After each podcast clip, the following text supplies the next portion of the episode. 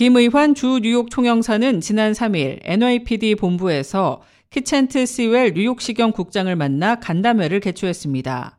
NYPD 국장과 총영사의 만남은 2018년 이후 두 번째입니다.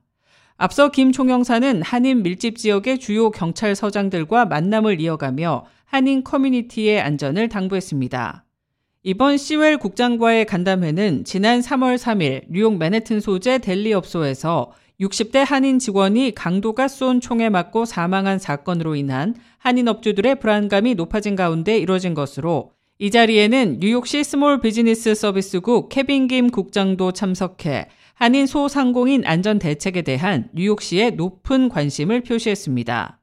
이 자리에서 김 총영사는 팬데믹 이후 뉴욕 일원에서 델리 및 네일 살롱, 세탁소 등을 운영하고 있는 한인들이 부쩍 나빠진 치안 때문에 크게 불안해하고 있다며 시민들이 안심하고 경제 활동에 전념할 수 있도록 적극적인 경찰 당국의 대책을 요청했습니다. 또한 김 총영사는 한인 관련 사건이 발생했을 경우 사건 초기에 피해자 기본 신원 정보를 한국 공관에 공유해 줄 것을 요청하고 NYPD 홈페이지의 한국어 버전 운영과 한국어로 작성된 신고 양식 게시 등을 건의했습니다.